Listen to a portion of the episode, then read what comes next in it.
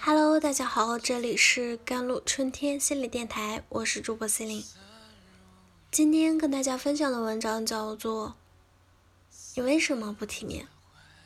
生活的风风雨雨，早有了答案。小时候最大的愿望就是长大，长大之后什么事都可以自己做主，可以生活的很潇洒。但我也见过。满脸疲惫的成年人，神色匆忙的成年人，他们看上去那么焦灼。至于躲在车里抽烟的，坐在地铁里抹眼泪的，我更以为是少数。看着失态的成年人，我偶尔会疑问：成年人，你为什么不体面？可长大后才发现，体面是成年人的奢侈品。小时候总以为成年人是优雅的、体面的，至少不会如此脆弱不堪。可长大后却发现，我太高估成年人了。成年人要负起责任，成年人要承担一切，成年人似乎无所不能。可是成年人从来不代表万能，没有人在迈过十八岁的门槛之后就一夜长大。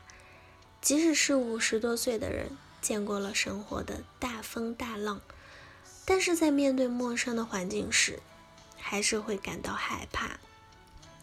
哪怕成为上有老下有小的顶梁柱，早就习惯揽下所有压力，但在接二连三的打击面前，还是有些力不从心。原来成年人并没有我想象中的那么强大，强大到可以容忍不破的。处理好每一件事情。成年人不是超人，成年人只是一群过了十八岁的普通人，他们也有不体面的权利。知乎上有一位网友讲述了他的经历啊，最穷的时候是因为创业失败，把身上所有钱都赔得一干二净，为了维系生活，他只能去炸鸡店里打工。拿着微薄的工资，除掉实在不可避免的开支，把他剩下的钱全部拿去还债了。可是吃饭怎么办呢？没办法，只好忍着，忍到眼冒金星，忍到胃痉挛，实在挨不过的时候，就躲在厨房的角落，用那些被称作厨余的垃圾的面糊皮充饥。有一次收餐，发现客人的餐盘里。还有一块没吃过的炸鸡，他实在没忍住，抓起来就往嘴里塞。而看到这一幕的旁人却流露出了鄙夷的神色。他形容就像在看一条狗。可没有一个成年人不想要体面，狼狈只是因为生活真的很难。那位拖着患病的身体跌跌撞撞赶公交车的姑娘，只是为了整个全勤奖。那位时刻盯着商品价格、严谨计算最大优惠的主妇，只是为了省几块钱；那位在街头借酒精崩溃大哭的男人，只是为了能把笑脸留给妻儿。成年人早就学会了向生活服软，而服软的代价就是丢掉体面。有些人光是活着就用尽了全力，所以维持体面从来都不是成年人的首选。小时候的我总是羡慕别人家的孩子，因为他们可以坐着汽车去上学，而我们家只有一辆破旧的二手摩托。每次父母把我送到门口，我都会用最快速的速度下车，跑进学校。他大概都不知道我的小心思，只想着赶紧去载客。他用那辆车一公里一公里的跑，挣出了全家人的生活费。